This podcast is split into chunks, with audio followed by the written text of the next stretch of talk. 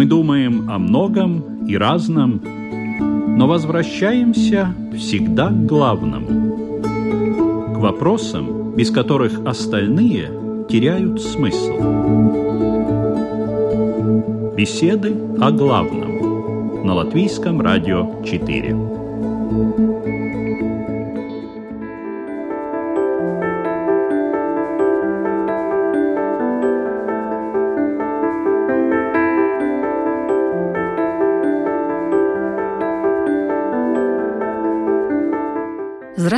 Уважаемые радиослушатели!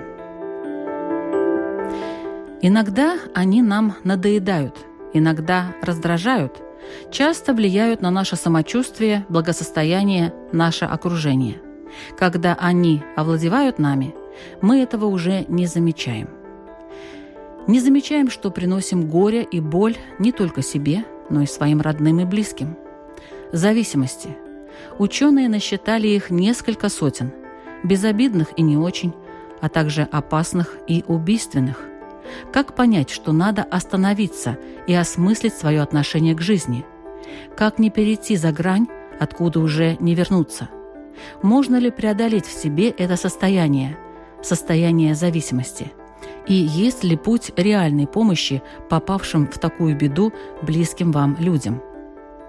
Возможно, разговор на тему зависимости будет в дальнейшем продолжен, но сегодня в программе «Беседа о главном» мы обсудим три наиболее распространенные зависимости – от алкоголя, наркотиков и курения.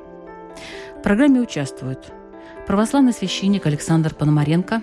Добрый день. Буддист Игорь Домнин. Добрый день. Равин Ильёху Крумер. Добрый день. И имам Мухаммад Гига. Добрый день. Ведущая Людмила Вавинска, и мы начинаем.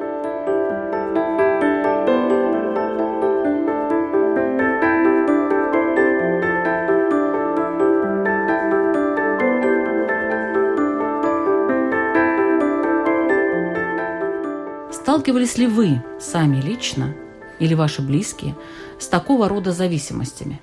Или Йоху? Ну, конечно. Каких 10 э, лет тому назад курение, например, было гораздо более социально приемлемым поведением, чем сейчас. Приходилось сталкиваться, в принципе, и с алкоголизмом, и с наркоманией тоже. Это были какие-то близкие люди или просто э, знакомые? Были относительно близкие люди, были знакомые. В принципе, конечно, это, ну, такое тяжелое переживание, да, такой тяжелый опыт. С одной стороны, видеть, как человек, даже если он не очень близкий тебе, как он человек, который был интересным, и казалось, что так многого в жизни может достичь, да, вот он на твоих глазах разрушается, ты понимаешь, что, в принципе, очень тяжело с этим что-то сделать. Если говорить о каких-то своих привычках, слава богу, я как бы не курил никогда не употреблял наркотики и вроде как не алкоголик, но если говорить о каких-то других зависимостях, то, в принципе, это ужасно унизительное для самого себя чувство, когда ты понимаешь, что ты не владеешь собой. Да, это такое состояние не очень приятное. Ну, а вот, э, Мухаммад, как у вас был такой опыт? Вы видели таких людей? Ну, буду откровенным, чтобы в жизни э, был такой человек, который бы э, был зависим и обратился бы ко мне, или я какую-то связь с ним имел, не было. Были только те люди, которые просили совета. Люди, у которых дома, среди близких, есть такие люди, которые зависимы, которые страдают этим алкоголизмом и другими плохими вещами. Они просто просили совет, наставление, что в таких случаях, как себя вести, что надо делать. Буддизм. Игорь. Ну, если говорить о личном опыте, то у меня личный опыт, он такой более печальный. У меня папа страдал зависимостью, алкоголизмом и, в принципе, ушел из-за алкоголизма. Когда я, как молодой специалист, пришел на работу на славный завод Рига Сельмаш мастером, то я достаточно часто сталкивался с людьми, которые обладают алкогольной зависимостью. И опыт такой был достаточно большой, негативный. Что вы с ними делали? Вы их наказывали? Вы знаете, и беседы, угу. и разговоры по душам, брали и наказывание, на и брали на поруки, и разговоры с семьей, жен приглашали, разговаривали. Ну, очень много всяких действий было. И я хочу сказать, что помогает очень редко. Потому что зависимость отнимает у человека разум. Зависимость начинает управлять человеком. Он и себе самое... не принадлежит. Да, получается. он уже... Mm. За него думает уже эта зависимость. И первое вообще, с чего можно начать, это попытаться вернуть человеку разум. Если человек поймет, что у него есть эта зависимость, то это вот первый шаг к выздоровлению. Вот самое интересное, что обращаюсь я к отцу Александру, что люди как раз-таки и не понимают в этой ситуации, что они зависимы. Им кажется, что они в любой момент могут бросить бутылку, например. Больше бросить того, курить. наверное, они э, полагают, что они свободны. Свободны в своем выборе, свободны делать то, что им хочется. Если мы видим летом за буйки не заплывать, а он плывет и говорит, это не для меня, если под высоким напряжением, а там табличка «не подходи», убьет, и все равно идет и умирает. Если, опять же, да, вот эти вот э, некие такие ограничительные, даже в мирском понимании меры не действуют, то действительно человеку, я согласен с коллегами, трудно помочь. И, конечно, это бич. И нужно признать, что эти пороки, они лишь усугубляются современностью. Откуда, по мнению православия, возникают зависимости? Опять же, от нарушения э, заповеди. Ведь бывает не свобода спасительна, как мы говорим. Вот, например, супружеская чита, которая живет в браке, так и именуется, носят узы брачные. Что такое узы? Это связан человек неким обязательством, обещанием быть верным супругом, да, вот все делать на благо этой семьи, он как бы уступает, разве не так, часть своей свободы в пользу вот этого вот спасения в этой несвободной участи супругов верных. Поэтому, конечно же, э, христианство руководствуется заповедями. Даже опыт общечеловеческой истории нас подвигает к тому, что есть некие ограничительные спасительные меры, если кто-то не принимает заповеди Божии, где э, все сказано, да, э, и даже о желаниях. Ну, вот человек, в этом... человек же слаб. У нас и есть церковь грешников, но кающихся. Вы правильную фразу сказали «человек слаб». Вы знаете, человек по своей сущности, он всегда тянется вот к свободе, и очень ему не хочется быть ограниченным в чем-то. И как раз здесь дело э, рук родителей – каким образом они разграничат ребенку вот эту вот свободу и зависимость. Религия помогает человеку понять, что есть права и обязанности, что есть в какой-то мере свобода, в какой-то мере есть зависимость. Просто простой пример вам приведу. Вот у нас есть такая свобода, что мы не обязаны кушать одну и ту же еду каждый день. Это своего рода э, свобода. Но в то же время мы зависимы тем, что мы не можем есть все подряд, что есть какие-то ограничения. То в этом смысле есть и свобода, и ограничения. То же самое в масштабе общества, если взять. Мы боремся за независимость, да, хотим быть независимыми. И мы зависимы этим самым, да, что мы боремся за это и не хотим оккупации там и таких. Но с другой стороны, мы не свободны в обществе тем, что мы не можем делать все, что мы хотим в этом обществе. Не можем разрушать природу, там, не можем вырывать растения, это, вредить окружающей среде и так далее. То есть это разграничение нужно очень хорошо понимать. С одной стороны есть свобода, с другой стороны есть ограничительные меры. И человек, изучая религию, он понимает, где у него свобода, в каких вопросах, а где есть зависимость в чем-то. Все-таки зависимость вы в положительном плане в каком-то даже. Вот это ограничение, вы должны там соответствовать. Ну, немножко вы так перевернули это слово, у нас оно негативно имеет вообще-то смысл.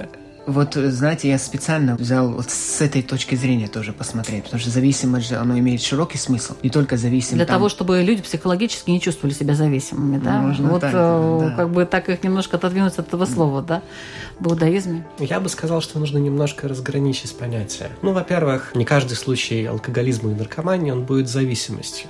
Ну, имеет смысл говорить о зависимости тогда, когда человек пытается бросить, хочет бросить и не может. Ну или другие, Если допустим, он... видят, что... То, что другие хотят или не хотят, да, это может быть не очень интересно. Но это они уже пришли к такому выводу, видимо, потому что он уже совсем вошел в эту ситуацию. Да, но если он, в принципе, сам не хочет бросить, да, то понятно, что то, что другие хотят, это никак э, не поможет. Разве что они его могут задать в какой-нибудь концлагерь, где у него методом э, профессора Павлова выработают э, Так что говорит рефлекс. религия, что вот. говорит если Тора? мы говорим о ситуации, да, Да. когда человек хочет бросить и не может, да, вот эта ситуация, она интересная. Потому что, с одной стороны, в тот момент, когда ну, негативный эффект его зависимости, он э, появляется в его непосредственном опыте, ну, например, когда ему становится физически плохо, в этот момент, скорее всего, он э, не будет тянуться за сигаретой. Может быть, и будет. Эм, скажем так, интереснее ситуация, когда он не тянется за ней, да, когда, в принципе, его мотивация бросить, она вроде как сильнее, чем его желание курить, на первый взгляд. И тем не менее, когда ему начинает хотеться курить, то в какой-то момент он э, приходит к замечательной мысли, что от одной сигареты ему не будет плохо. Вот. Ну и за одной, как бы, как правило, следует вторая и так далее. И этот феномен, он возникает из-за того, что желания человека, они имеют такое свойство искажать для него реальность. То есть в тот момент, да, когда ему начинает хотеться закурить, да, реальность для него постепенно начинает искажаться вплоть до того момента, когда он вроде как и забывает, да, о том, что ему потом будет плохо.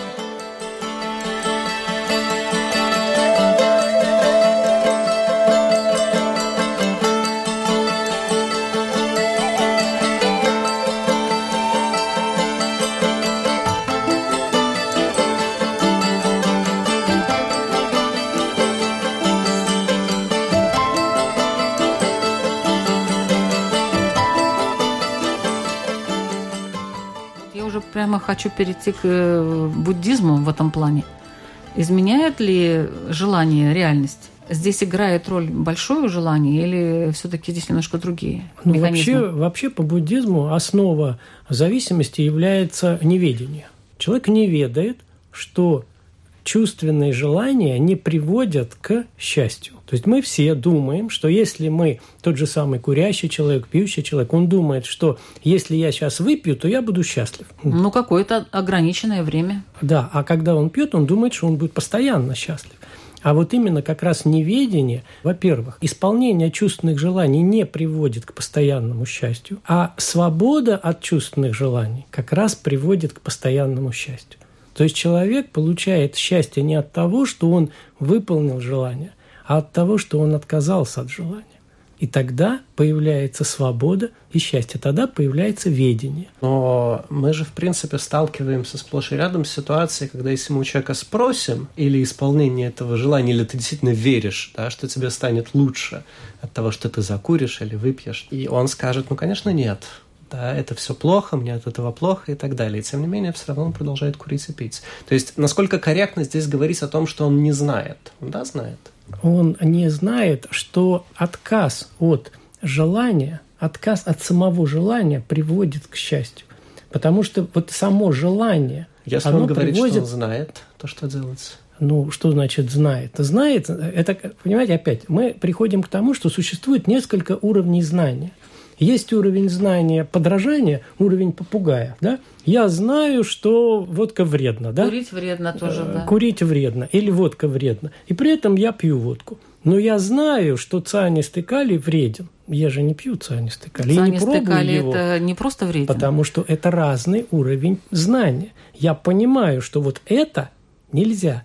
А вот это, ну, если нельзя, но очень хочется, то можно. И поэтому, с одной стороны, он повторяет всем, что вот да, вот я бы хотел бросить, мне вот плохо, все. Но как он решает проблему? Мне плохо, я решаю тем, что я хочу выпить для того, чтобы мне было хорошо. Но это... в этом тоже нет заблуждения, потому что когда он выпьет на короткой дистанции, ему таки да будет хорошо. Ну, понимаете, мы же смотрим, исходя из общего понимания вопроса. На Про общее дистанции... понимание вопроса он вроде как знает. Он говорит, что я знаю, что мне Нет. потом будет плохо.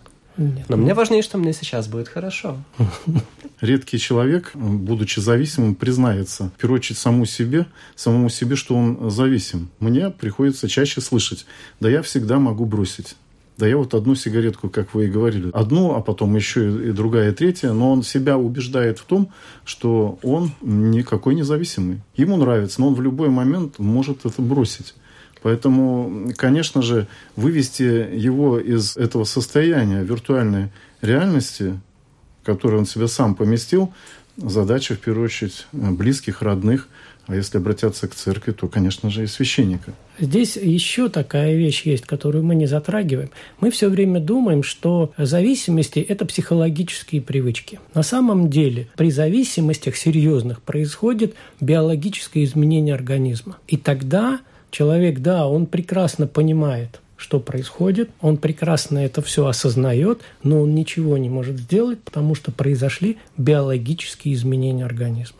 И дальше ему может помочь только реальная медицина с химией и со всеми делами. И если только она вообще может помочь. То есть э, получается, что религия бессильна? Абсолютно Но не я, соглашусь. Я вообще проходил курс э, именно по этой теме нейробиологии головного мозга МГУ. И вот там очень четко показано, каким образом изменяется морфология мозга под воздействием этих веществ. И почему наркоманов очень сложно вылечить, потому что происходят физические изменения. Но идут они в церковь. Вот я даже знаю нескольких людей, которые пришли, которые просто пили до невозможности, как уже просто опустились до самого дна, но пришли в церковь, правда, не в православную, не в синагогу, не в мечеть и не в буддийский храм, не пьют. Вот это что такое? Все возможно Богу. Да, вот так христианское вероисповедание оповещает всех потерявших надежду. Но в основе этого исцеления, конечно же, покаяние. И больше того, вот из поколения в поколение передается тот опыт наших предков, когда человек, который впал, мы сейчас говорим, в зависимость, вообще в любой какой-то грех страшный, его оттуда как бы спасала сила родовой молитвы. Вот раньше в деревнях, допустим, случалась засуха, это уже не о персоналиях. Но люди ясно понимали, что Господь попускает такое бедствие за их грехи нераскаянные. И что же они делали в ответ на это? Они прекращали все работы, налагали на себя строгий пост, как минимум 40-дневный, и молились не о том, чтобы Господь дождь послал, а о прощении их грехов. И в ответ на это покаяние, Илью пророка возьмем, ветхозаветного, нами почитаемого, и многих других – Господь посылал за их покаяние исцеление, избавление, в том числе и вот от таких бедствий, как саранча, засуха, не говоря уже об исцелении какого-то одного человека.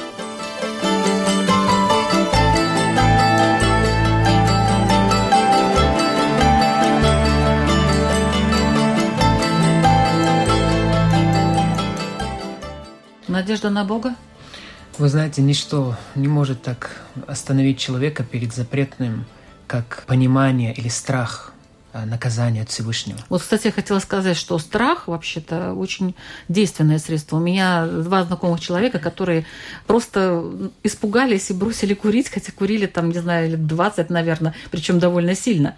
Испугались болезни, которые сказали, что вот она у них есть, оказалось, что нет, но бросили.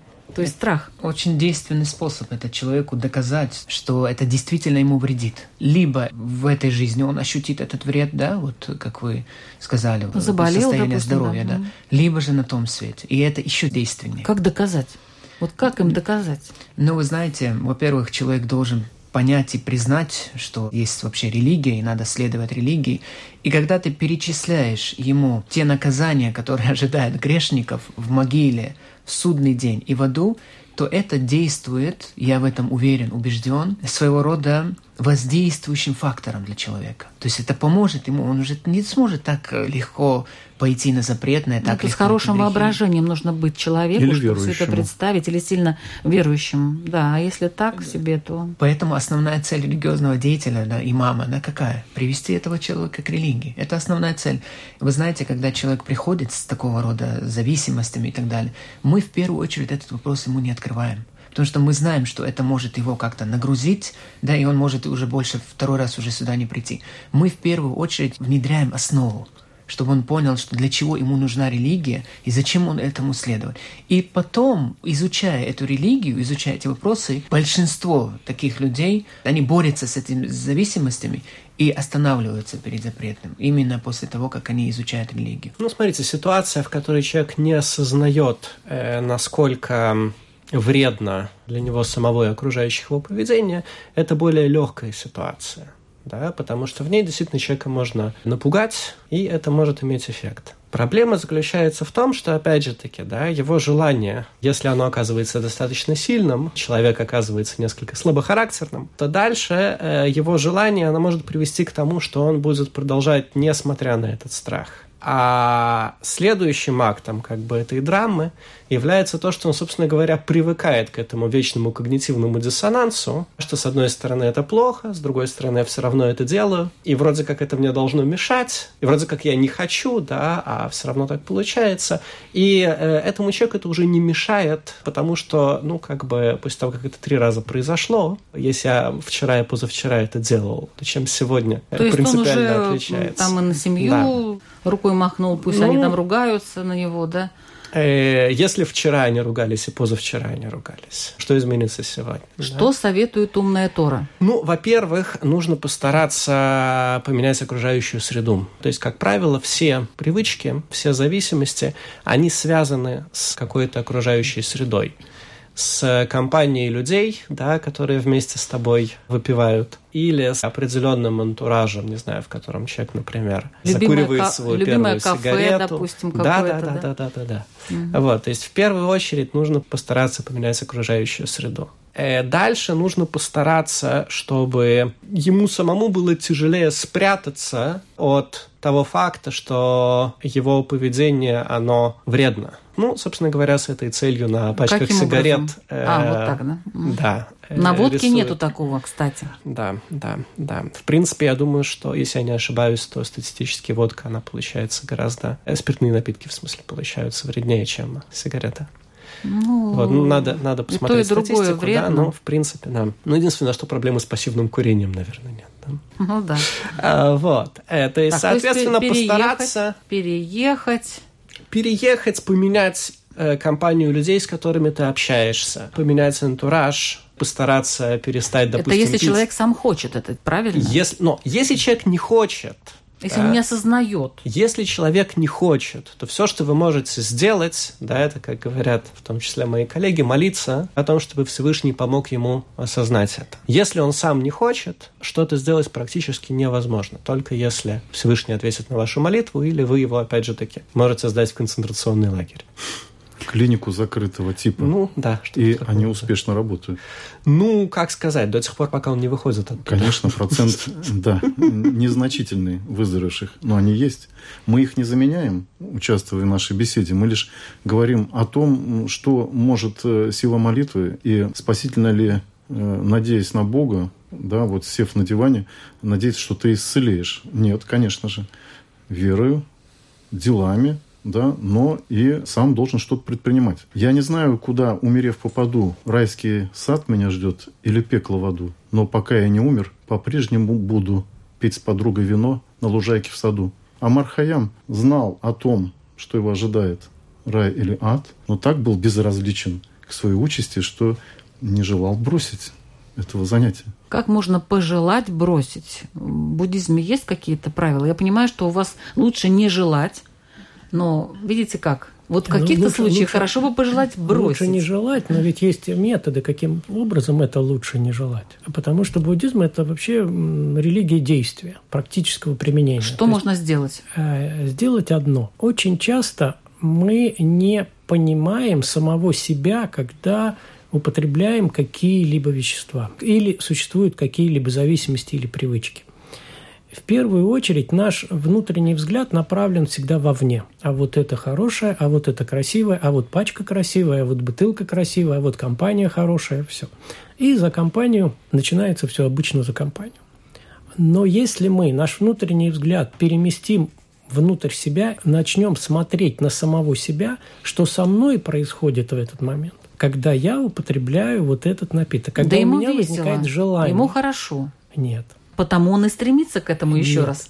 К положительным эмоциям. А зачем еще? Дело- Зачем себе делать больно, там плохо, чем-то себя ограничивать? Вот пошел в компанию, Да, когда у покурили нас травку. Когда это э, сознание ребенка, у которого причинно-следственная связь очень коротенькая, когда я конфетку съел, и мне все равно, что будет, да, но все взрослые люди имеют достаточно все-таки длинную цепочку причинно-следственных связей и могут понять, что если мне сегодня я выпил, а завтра на утро плохо, то можно, наверное, соединить эти два момента и понимать, что мой организм разрушается, мне становится плохо, и начинать сравнивать. Вот у меня было две минуты счастья, дальше у меня возникает негативные эмоции. И более того, когда мы начинаем смотреть внутрь себя и рассматривать вот эти состояния как бы счастья, то они далеко не выглядят уже счастьем. И ведь это все э, состояние вот этой эйфории и все, это состояние супер внутренней тревоги. Не состояние счастливого человека. Пьяный человек отнюдь не счастливый человек. Ну, он человек... разный бывает, да. И Любой потом э, человек... в наркотическом опьянении это тоже, конечно же, там галлюцинации и так далее. Это тоже да, не но это не состояние спокойного блаженства. Конечно которое и по-настоящему называется счастье. Если мы начнем смотреть внутрь себя, мы научимся это отделять. И мы научимся отделять спокойное блаженство, свободу блаженства, чистоту блаженства от вот этого непонятной эйфории, беспокойства, тревоги, которые мы подразумеваем вот этим вот словом сегодня наслаждение. Вы знаете, в исламе есть такой действенный метод. Дело в том, что нам нельзя молчать, когда кто-то совершает грех, да, и поскольку эта зависимость связана с грехом, то задействованы должны быть все. То есть пророк ясно сказал, что когда вы увидите какое-то нарушение, либо рукой, либо языком вы должны исправить. Так вот, когда кто-то увлечен да, в такой зависимости, все должны стать на ноги, включая родственников и близких. И каждый должен на это обратить внимание. И хоть и в исламе есть такое, что в три дня, больше трех дней мусульманам не положено находиться в ссоре, да, но этот вопрос исключения. И каждый родственник, любой, он может сказать, что пока ты не прекратишь это делать, ко мне не обращайся. Это дозволено в исламе такой. Получается, если родственники, каждый из них, до кого дошла эта информация, он таким образом поведет себя, то что этот человек, о чем он подумает? Я что, из-за какой-то бутылки буду терять своих родственников, что ли? А я готов прервать связь со своими родственниками из-за какой-то зависимости, то это может подействовать. Вот такой вот э, очень действенный метод. О семейной связи в православии, насколько может семья вот так воздействовать на человека, подчиненного зависимости? Я сразу подумал о том, как э, тяжела участь супругов и зачастую, конечно, жен в тех семьях, где практически всегда зависим от алкоголя мужчина. У нас даже по статистике, по нашему опыту мы знаем, что практически ни разу мужчина не приходит э, просить э, молитв за, допустим, жену свою, впадшую в этот грех, зависимость. Э, всегда практически женщины. И даже есть такой образ Престой Богородицы, неупиваемая чаша, хорошо известный в православном мире христианском, где совершаются постоянные молебны по одному лишь явлению, когда этот образ помог конкретному пьющему человеку. Она находилась в городе Серпухове, не будем конкретно там долго рассказывать, но человек сам, обратившись к ней, получил исцеление напрямую. Это было чудо, которое непонятно ни атеисту и многим другим, которые не признают вот образы наши чудотворными. Но э, вот говоря о семьях, конечно же, мы в первую очередь должны говорить о детях, ведь все равно это начинается с детства. А зачастую ребенок видит пример отца пьющего или матери, или наоборот, совместный грех в этом, он э, уже, получается, есть такой термин психотерапия, созависим, как и другие члены семьи. Где-то на таком духовном уровне это не значит, что он уже фатально, неизбежно впадет в эту зависимость. Но уже, как говорится, не пример благочестивый, а греховный, скорее его приведет Может к тому быть, же явлению. наоборот, некоторые принципиально потом не пьют. Есть и такие примеры, но... Э, Видя пример перед собой такой Я негативный. знаю конкретные такие примеры, но они касались только тех, кто э, был уже верующим человеком или стал им. Как важна среда, где растут наши дети. А говоря о зависимости наших детей, впоследствии приводящих к таким явлениям, о которых мы говорим, она начинается зачастую от того, что ребенок часто зависим от давлеющего мнения неразумного или даже повелений своих родителей. Мы это очень хорошо знаем на примере наших семей христиан, когда хочется, вот, чтобы твой ребенок стал Серафимом Царовским. И строим его против его воли зачастую на молитву по тому пониманию, как я это вижу. И что же получается в исходе? Он пытается уйти от этой зависимости, от родительского такого неразумного попечения. Куда уходит?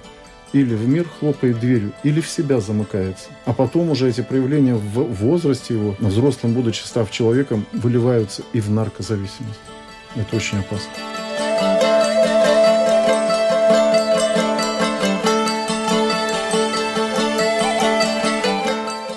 хочу напомнить, что вы слушаете программу «Беседа о главном». Сегодня у нас тема зависимости. И в нашей программе участвуют имам Мухаммад Гига, раввин Ильюху Крумер, буддист Игорь Домнин и православный священник Александр Пономаренко.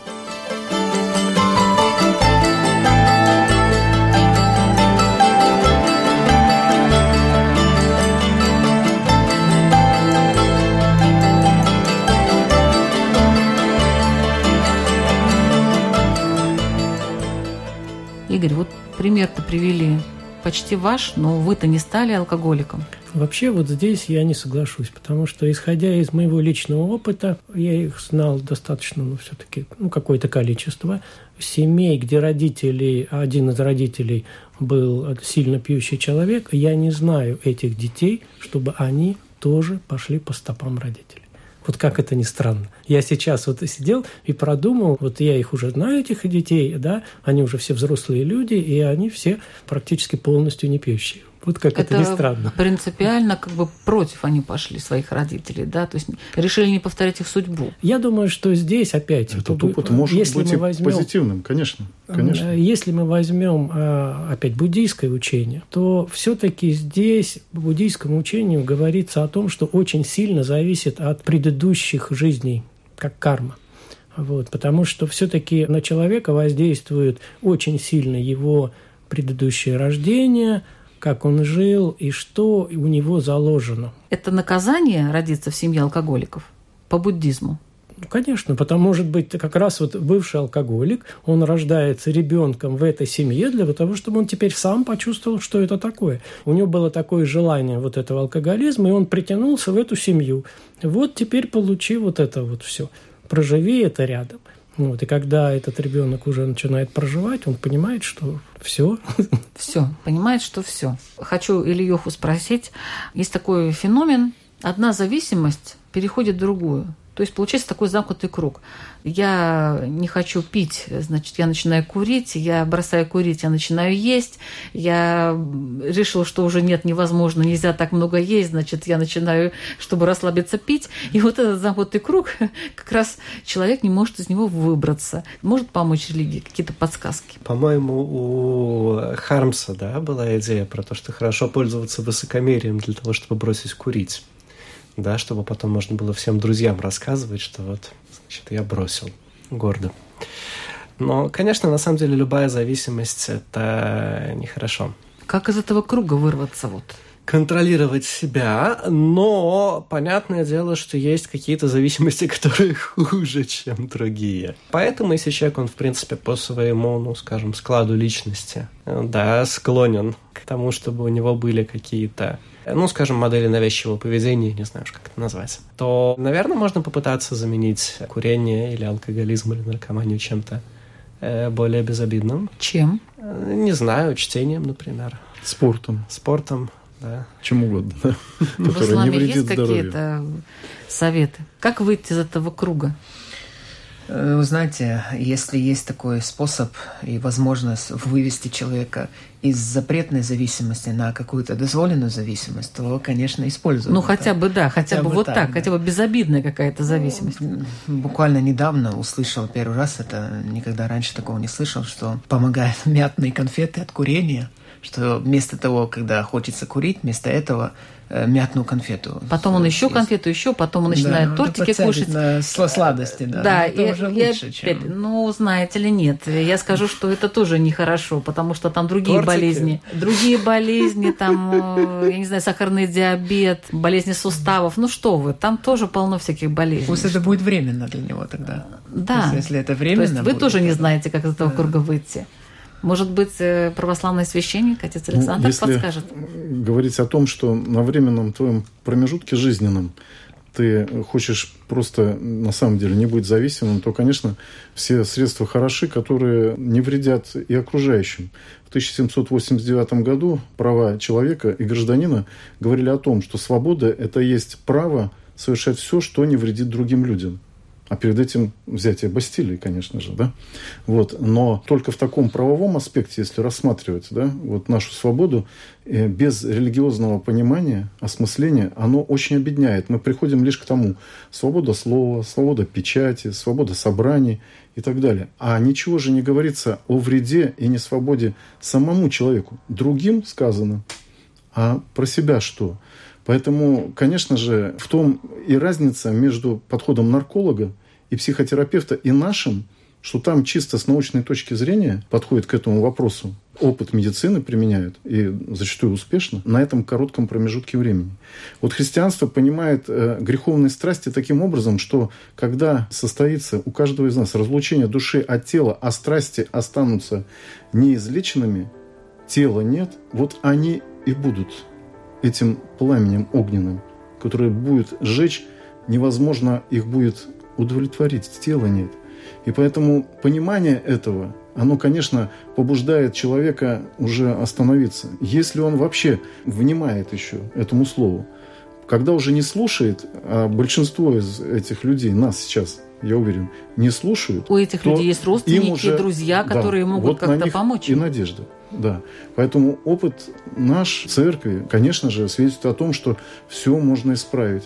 Недаром есть эта притча о четырех друзьях, которые расслабленного человека, который не мог подняться с постели, привезли к Господу Иисусу Христу, кровлю разобрали, опустили вниз к ногам, и по вере их, сказано, он поднял из э, этого состояния на ноги этого болящего человека.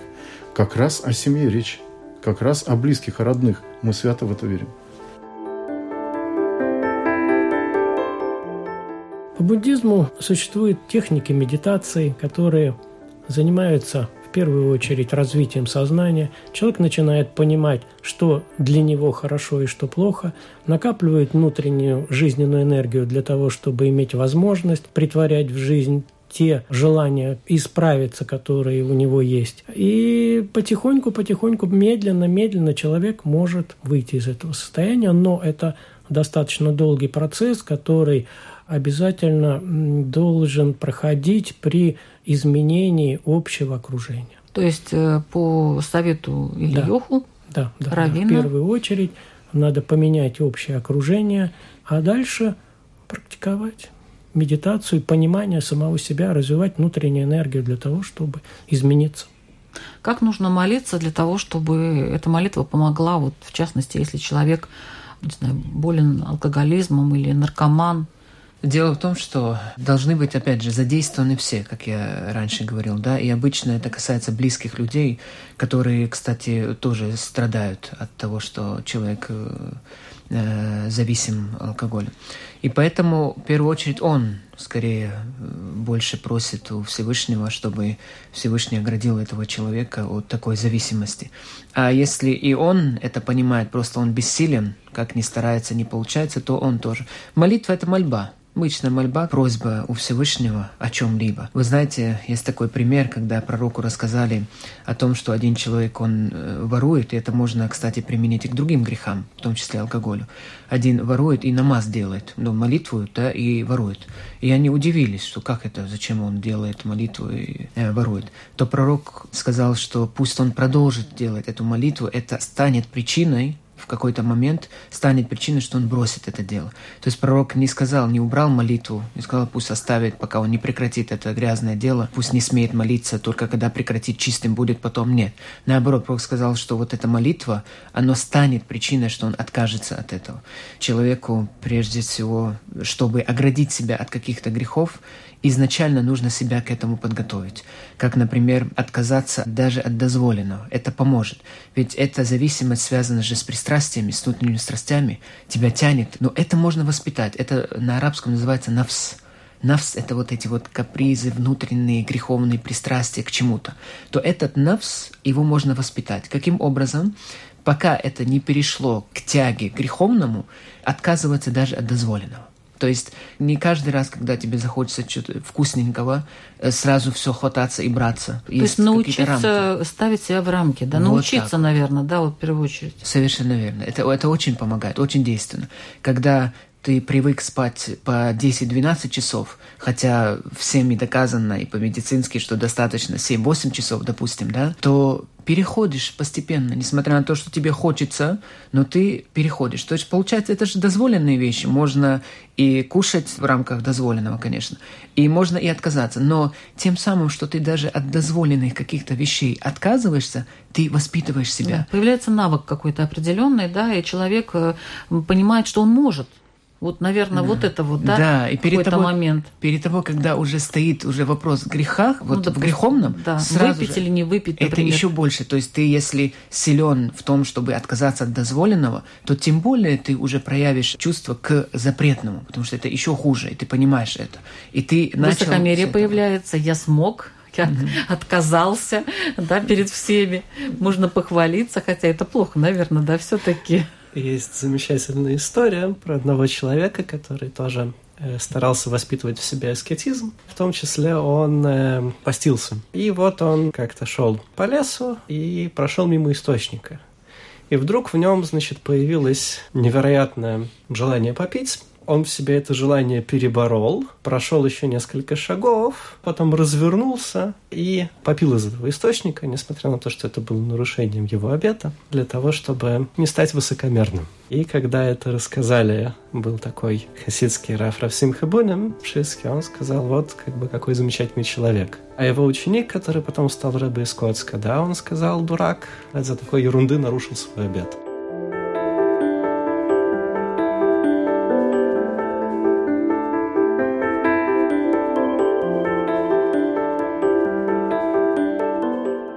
Вот насчет обетов, кстати. Бывают вот как, разные оценки. Да, как влияет обет вообще на решение проблемы?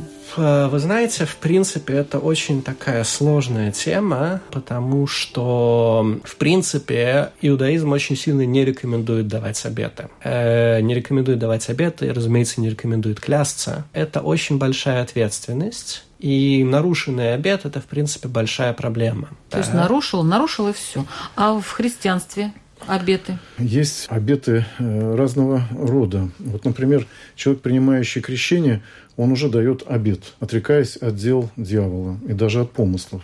Но, тем не менее, будучи, как мы говорили в начале, людьми немощными, нам даровано таинство, чтобы мы не погибли при первом же нарушении этого обета, таинство покаяния. Однако в истории церкви бывали такие чудесные истории, когда люди желали посмотреть на постящихся монахов, о которых шла слава, причем не они этого желали, а невольно распространялась, приходили в обитель, и, как было с Макарием Великим, египетским пустыножителем, и его братьей, пришел некий человек и увидел их веселящимися, пьющими и едущими в пресыщении.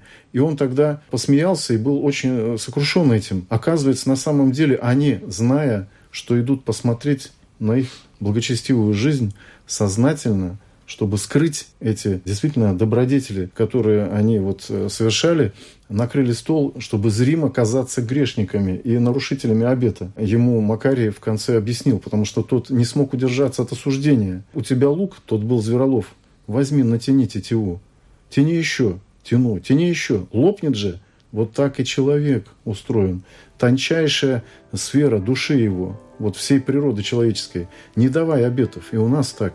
Лучше делай, как должно. Обетов не давай. Ну, я думаю, прекрасное завершение нашей программы. И я надеюсь, что вопросы тоже будут для наших радиослушателей такие, чтобы они пошли в какую-то сторону положительную, да, от всех этих зависимостей. Игорь Домнин, буддист. Я хочу сказать, что очень интересно каждому человеку посмотреть на свою жизнь и посмотреть на свои действия. Я делаю, исходя из того, что я получу благо, или я действую из-за того, что мне плохо сейчас, и я хочу избавиться от того, что мне было плохо. Спасибо. Имам Мухаммад Гига.